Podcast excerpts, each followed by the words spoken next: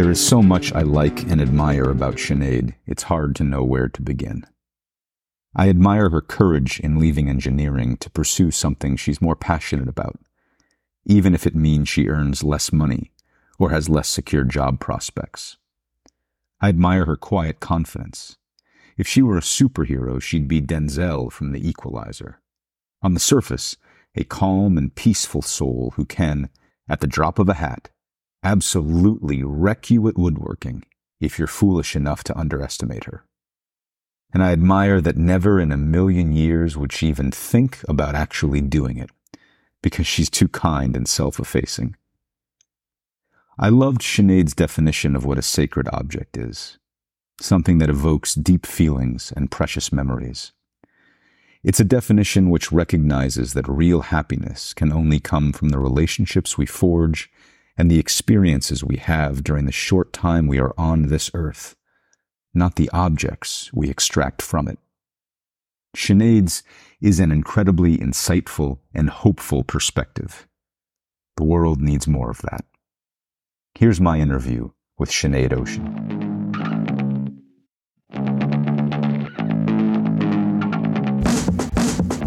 All right, so please introduce yourself.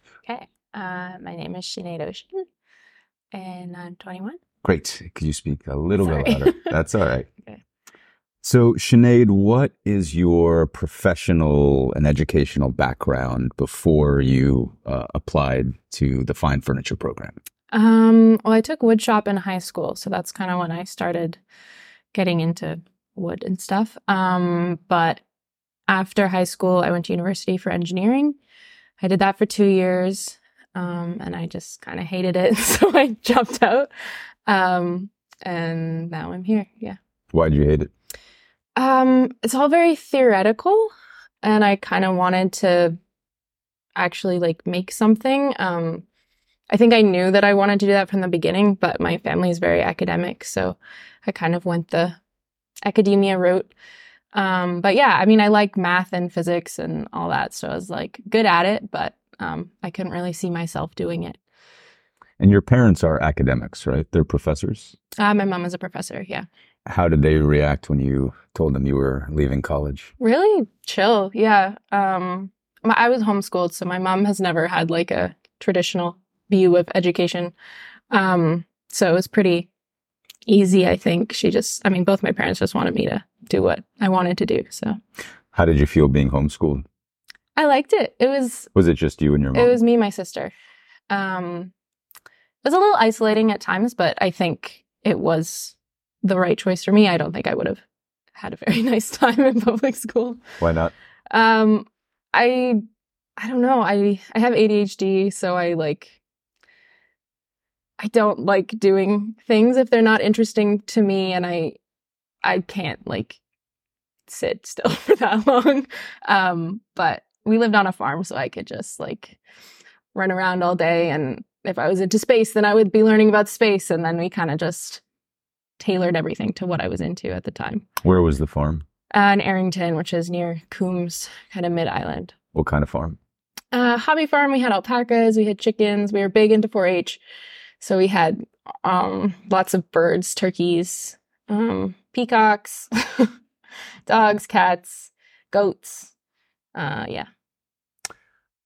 What kind of, well, you sort of already answered this a little bit, but if you wanted to elaborate, uh, what other kinds of trade or artistic background did you have before entering the Fine Furniture Program? I think, I, I know you play music or you Mhm, sing. mhm. So any additional artistic experience? Um, well, when I was a kid, one of our neighbors was a blacksmith and he had Oh, his cool. workshop on our property. So I, since I was probably like nine or 10, I would be out there working with him. So I kind of learned some metalworking, forging kind of stuff. Um, yeah. And then I took metal shop in high school. Um, I do music. I've done a lot of fiber arts. What are um, fiber arts? like weaving, knitting, spinning. We had alpacas, so we had a lot of fiber. Um, so yeah, that would be like my main medium, I guess. But I've also done glass work, um, mostly like lampwork beads, but I've done a little bit of glass blowing, and I kind of just like everything. So I've done like a little bit of everything. So why, in that case, why did you choose fine furniture as opposed to uh, welding or ceramics or you know a more intensive weaving class or music? Why enroll in fine furniture of all the of the crafts and trades that you have experience in? Um, I mean, I don't really think I've like chosen this as like my one thing I'm going to do. I kind of just see it as like this is what I want to learn more about right now. Um, but I think at the time that I was applying, I, I mean, I had been doing like very theoretical, mathy, sciencey stuff for a long time, and I just wanted to like build something with my hands. and so wood seemed like a good medium for that. And I really liked how art space this program was, um, as opposed to like carpentry or welding or something like that. Um, yeah, I get excited by design and stuff like that. So it felt like a good like meeting place of wood and designing and just something new. So uh, some of your other students have strong feelings about this. I don't know if you do or not, but how do you feel about the pipe trades? I mean, they're probably making more money than we are, so all power to them. A lot more money. Yeah, I mean, yeah, I've thought about maybe I should have done that. Yeah. Yeah. Do you think maybe you might do another program uh, after this one, like pipe trades or welding or electrical or something? I think so. I was thinking about doing the women in trade sampler. Great. Um, I don't know. I just want to like, I want to know how to do everything. Yeah. So It'd be nice to know how to do everything. yeah, just a little bit. What kind of friendships have you made in fine furniture? If you have made friendships, and if so, what what kinds? Um, yeah, we have a nice little camaraderie in like my bench pod. Um, me and Dustin and Dan. I like the banter there. um, yeah, I don't know. I guess maybe less than I was expecting. I kind of thought there would be more people my age. Um, How old are you? I'm 21. Um, but I like, I don't know, I like that everyone's at a different stage and there's some really good conversations that happen. Like what? Conversations about what? Oh, I don't know, everything. I mean, politics, like you bring up that all the time, which I like. All the time. um, but yeah, I don't know, just like everyone has done a lot of things before they came here. And I like hearing everyone's stories. what has been your best experience in fine furniture so far? And that can be a project or a conversation or a friendship, uh, a lesson, you know, however you want to define it. I think just like looking back on where I was when I started and then seeing what I can do now. Like at the beginning, I was so scared to use a table saw. And now I can just like walk up to it, change the blade, do all the things, and I like don't even think about it. And like now doing my chair, all the designing that I've been doing, and now like looking at this thing that I'm actually building, like, okay, I thought all these things in my head, but now I can like actually make it real. And I think it's really cool to have that skill set. And yeah, Can you describe that feeling a little bit more? Because I've I've experienced the same thing where at a certain point I just stand back in awe at how much I've learned. Can you tell me a little bit more about how that feels, or when you first felt that way, or uh, what uh, what it was in response to? Yeah, I don't know if I can remember when it was. It kind of just like gradually happened because like at the beginning, I was not very confident in myself, like in my skills at all. Because I don't know, I just figured everyone else had more experience than me. Um, but just kind of like slowly along the way realizing like, oh, I don't need to ask Sandra how to do that. I just know how to do it. And it just, I don't know, I feel really proud of myself and my confidence in what I can do is really grown a lot. And that feels really good. Has that increased confidence carried over to other aspects of your life I hadn't thought about that. I think so. Probably, yeah. I think just since like the program started? yeah. Um I think before I started the program, I've always wanted to do like trades kind of things and I always felt like, well, no one's going to take me seriously. Like I'm just a little girl, I don't know what I'm doing. But I think now like I feel like no, I have something to offer and I do know what I'm doing and I feel like thinking about cuz after the program I want to travel and I'm thinking about doing like Workaway or WWOOFing kind of things. Um, and now, like, yeah, I feel more confident going to someone and being like, okay, these are my skills that I have. Like, I have something to offer you. Um, what has been your most frustrating or dispiriting experience thus far? And again, you can define experience any way you want. Um, definitely this chair with the compound angle mortises. Could you talk a little bit Yeah. more about that for for people who have no idea uh, what the words you just used mean? so I have this. Uh, the legs of my chair are sticking out in two different directions, basically. So I have a rail, and the leg is gonna go into it, um, but I need to drill a hole for the leg to go into. So this requires drilling it on a drill press and tilting the table of the drill press two different directions. Um, and it took me like two days to figure out how to do it and it was so frustrating and then i got to the end and sandra's like no you got to do this again. So now yesterday uh, not yesterday well friday and today i've spent all day again trying to do this. And like the, the drill press keeps moving. Like i tighten it as much as i think i can. And then it just like shifts again. And i think i finally got it. But it is like definitely the one thing that's like made me want to give up the most. Defeated by the drill press. Yeah. Um, what part of the curriculum has affected you the most, and why? And Mhm. again, affected could mean made you think the hardest, changed your skills, made you reflect on your abilities, or made you question your abilities. Yeah, I think um definitely like the art history stuff we've been doing has been huge because I've always been really interested in art and design, but I didn't really have any sort of vocabulary to talk about it or understand it. And now I feel like, you know, I can look at something and kind of understand the time period that it was built in and like the context and um yeah, I just have more of a vocabulary to even like think about things like that. Um I think also like the finishing stuff really affected me because I didn't realize how toxic Yeah. everything is and gave me a lot of anxiety while we were like in that part of the course. Cause I was like, I don't want to like work with all these chemicals that are going to kill me. And is this the only option? And that really stressed me out. Do you feel uh, like you show stress? And I'm asking because you've mentioned a couple times about different parts of the course that stress you out, Mhm. which I don't doubt. But every time I look over there, you are as cool as a cucumber. So I'm just curious if you think that you're demonstrating stress more than somebody like me who looks across the room and sees Sinead just plugging away with, uh, you know, with that deadly assassin look on her face. Um, interesting. I always thought that I, I, I would put out stress. Um, I, I don't know. I, I guess it like, I tend to kind of keep things in. So I'm, I guess that's why I just kind of spiral in my head instead of like getting frustrated.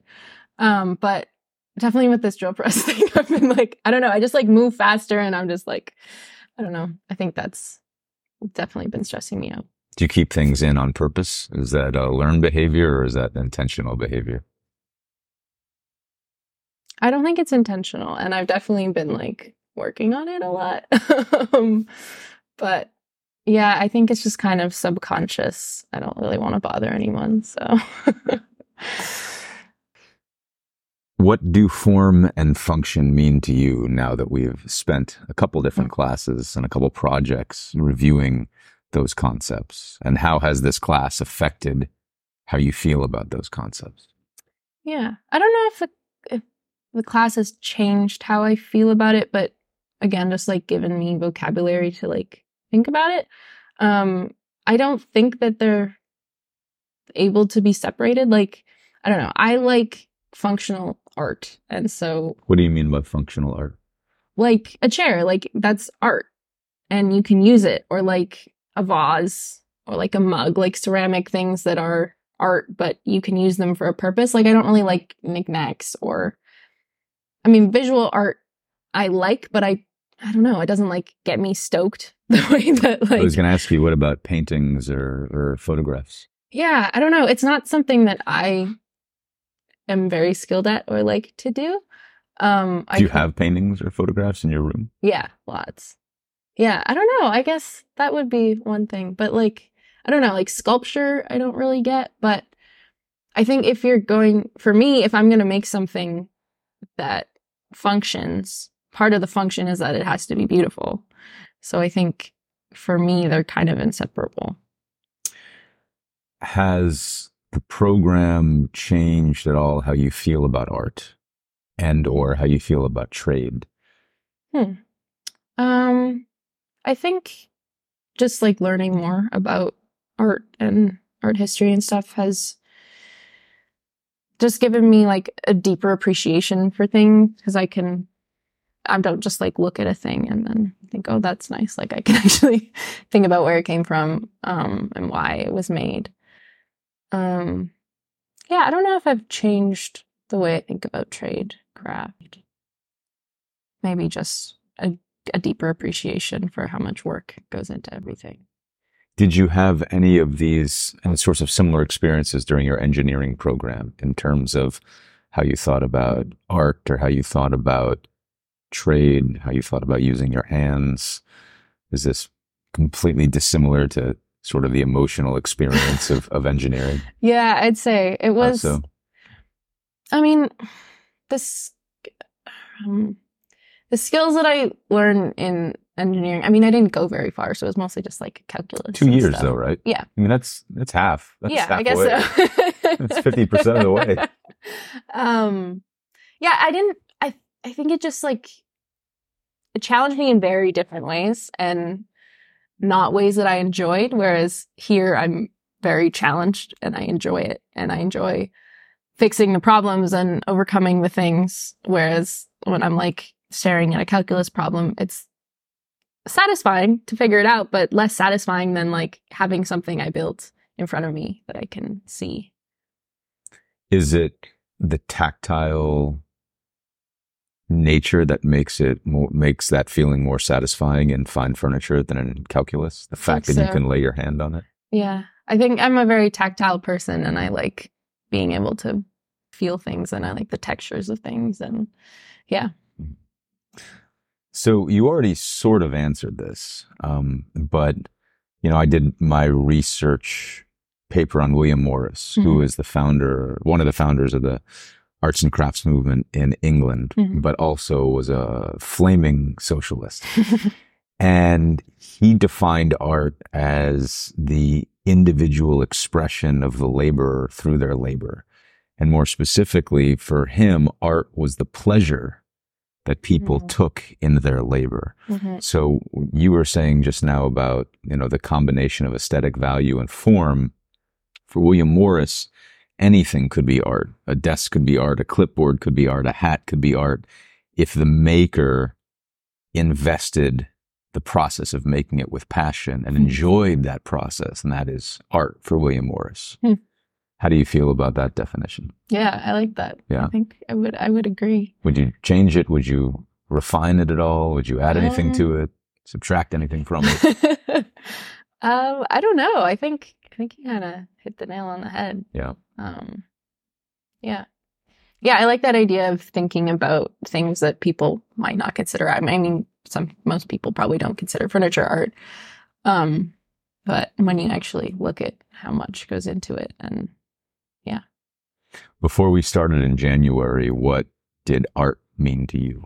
What was art Mm. for you way back in not January, September? Way back in way back in September, what was art to you? I think art kind of scared me. I hadn't really ever let myself like get close to it or I don't know, I kind of like my dad is an artist and my sister is very artistic and I guess it kind of intimidated me and so I kind of I wasn't naturally good at it. So I thought I'm going to stick to the stuff I know. I'm going to do math and science and I kind of like secluded myself from artistic inclination. I guess I don't know. I say that, but then I was also like very crafty and doing fiber arts and stuff and glass and all that. But I think like I never thought of myself as an artist. And it was always like, I thought you had to draw things on paper to like be an artist. Um, and I couldn't do that. So I was like, well, no, art's just not for me. But I think now, yeah, I feel like the definition of art has like expanded. Um, and I do see myself as an artist now, which feels really cool. What kind of artists are your sister and father? Um, like visual art. My dad's a graphic designer, Okay. um, and my sister's just good at drawing. yeah. Has your ability to relate to them changed at all since now you are more confident in your own artistic expression? Yeah, I hadn't really thought about that. Um, Or even just your feelings about them and what they do? yeah, I think I'm just like less hard on myself. Like I feel like I'm on par just in my own field, I guess. Yeah. Has your family, your sister, your dad, your mom, anybody, uh, you have a partner, I think, Mhm. your partner ever mentioned that they've noticed a, a change in your confidence or how you talk about things or just your day to day demeanor having gone through nine months of fine furniture? yeah, my partner definitely has. Um, they were the one who was noticing like I talk about art a lot more and I get excited about talking about art and they had like a pretty um intensive like artistic educational background. Um so there's all these things that like I was interested in but didn't know how to discuss. And now we like talk about art and we talk about you know like arts and crafts and all this thing is shaker and here's why and all those things. Um yeah i think my family has also noticed that i'm just kind of more confident about i guess just in general like it having something that i know that i'm good at just makes me i don't know just like move in the world like i have something to offer Do you think that that has improved your relationships with your partner or your family? Hmm. Probably, yeah. I don't know if I've I haven't really consciously thought about it, but Has anybody said anything to you? um not that I can remember. Like, for example, my wife has mentioned several times how much less stressed I am on a day to day basis. Hmm. Has anybody, your parents or your partner, said anything that maybe in retrospect you can attribute that sort of slight or great personality shift to, to the last nine months here? Um I don't know. I'd like probably when I'm done. It'll be different right now. I'm like very stressed because it's very intense. Um Fucking angles. yeah. um yeah, I'm not sure. Are art and craft affected by economics and politics? And if so, Mm. how? I think so. I mean, yeah, I think if, I mean, depending on who you are and how how much like recessions and all that affects you, and I think if you if the economy is bad and you don't have any money, like you're not really going to be able to dedicate yourself to making beautiful things for the sake of making beautiful things. Um, I don't know about politics. I I don't know if I could articulate how that would affect it, but I think that it would. Give it a shot. um, There's no wrong answers. yeah, I mean, people make art in response to things all the time. Um, well, like a lot of artistic movements were kind of spurred by political movements. I think probably most of them. Um, yeah. Is it possible, do you think, for a person to be a fully realized artist in our capitalist, consumer oriented society? I think it depends on who you are and how much you have to worry about paying the bills. Um, Can you talk about that a little bit more? well, if you have like generational wealth and you don't have to work for a living, then yeah, you can just devote yourself to making art for the sake of making art. But if you are someone who needs to make ends meet, there's always going to be like, oh, well, this is my dream project, but this is what people are going to buy. So I'm going to have to make the things that people are going to buy. Um, and, you know, there's a little bit of both, but I think unless somehow here, yeah, if you have to worry about paying the bills, I don't think that there is a way to to get away from that. So it sounds, and correct me, I don't want to put words in your mouth. It sounds like maybe what you're saying is that only a rich person could be a full time artist. Um, I guess so. I don't know. When you say it like that, it doesn't really feel like. And I wasn't trying No, to, I know. Um, to, to entrap you. I guess, yeah. I don't. I don't know if that's true, but I think that's how I feel at the moment. What What is the first thing you would make if you had no environmental or monetary constraints? If you had all the money in the world and you could use any material you wanted without worrying about its environmental impact, what would you make? Mm.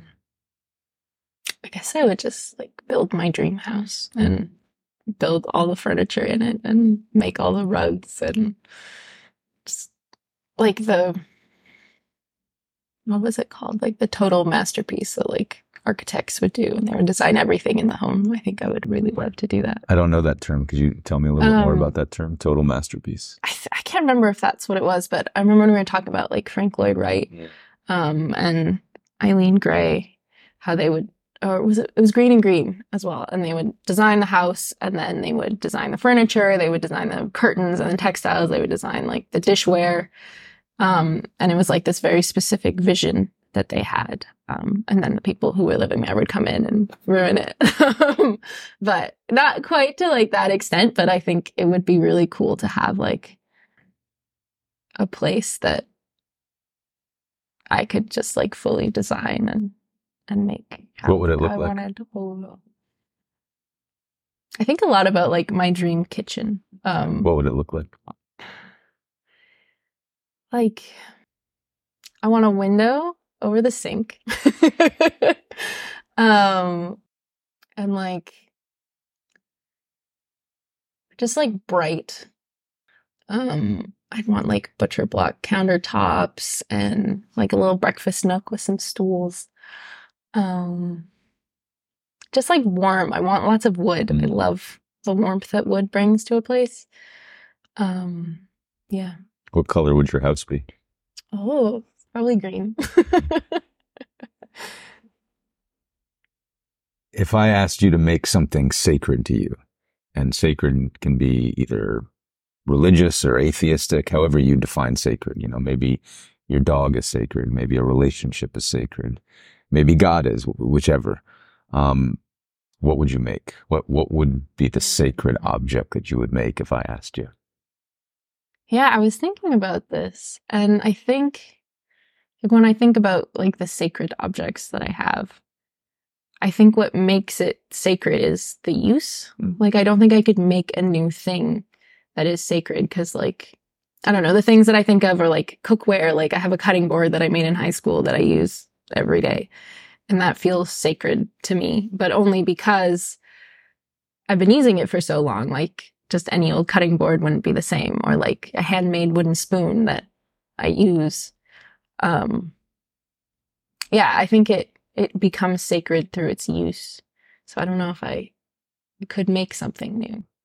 So for you, maybe there, it's not about sacred objects as sacred memories. Yeah, I guess so. Yeah. What kind of object would you make that you could most easily fill with those kinds of memory? Hmm. I think like the first thing I think of is like a bowl or a mug. Um, something that you use every day. Um, like my favorite mugs are like very important to me. Um, Do they trigger specific memories? Like when you're sitting there having your morning coffee from your favorite mug, are you thinking about, you know, that one time in high school or that one, mm, you know, relationship? yeah, I guess it's just a a collection of everything. Like every time that I've used it. Mm. Yeah. If you could only have three tools to use for woodworking for the rest of your life, what are those three tools and why? Is it like a single chisel or could I say like a set of chisels? I mean, there's no hard and fast rules. Okay. Dan's to say all of my planes, which I feel Uh-huh. like is a little bit cheating, but you know, you, you do you. Okay. You do you, my friend. I feel like it's a table saw because it's so versatile. Yeah. Um. Table saw. Okay, do like measuring tools count? They can. okay. Because what are you gonna do without a tape measure? I mean, not much, probably. yeah, Okay. Tape measure, table saw, and yeah, maybe like a half inch chisel. Mm. Yeah. Yeah. I had no idea how useful chisels were. Yeah. I didn't know what chisels were I don't think, until this class. Uh, what sensual memory from the shop do you think will stay with you the longest? One particular sight or one particular sound or smell? I think the smell of cutting ash wood. Mm. It's like it almost smells like red wine. It's like very distinct. And now when someone's cutting it in the shop, I'm like, oh, I know what that is. Yeah. um, and I think because when we were building those stools, we were cutting it for a long time, and it was like a lot of figuring and things that were happening. And yeah, I think that's that would be it. It's a good smell. Mhm. What do you think about Beth and Sandra as your instructors? they're just so good and they're so encouraging and it's really nice to have two women being the instructors i wasn't expecting that coming into trades program um, What's particularly nice about having two women instructors? i don't know i just think it's less intimidating for me um, and it's nice like having role models that i can relate to and seeing like i could do that um, yeah Has that something that has been scarce in your experience? I don't know that I Those have. sorts of female role models. oh, um, I guess so. I mean, when I think of like the people who in in like woodworking and metalworking, all my like mentors or teachers have been men. Um, so yeah, I guess so. What about engineering? Um, I think I had one female calculus teacher, but yeah, other than that, yeah. So the last question is not really a question; it's more of an invitation. Uh, what uh, feeling would you like to express? What memory would you like to think about, or what piece of advice um, would you like to share from the last nine months that we haven't talked about, or that's particularly important to you? Um, that's Mm. maybe changed you or, or made you think particularly deeply Mm. and it really can be anything you know what what is the what is the question that i haven't asked you that you would have liked me to ask Hmm. and what's the answer Okay. Um I don't know. I feel like you asked a lot of really good questions. Um I don't know if I can think of anything. Yeah. that's okay you don't have to all right well thank you my friend i appreciate thank it you.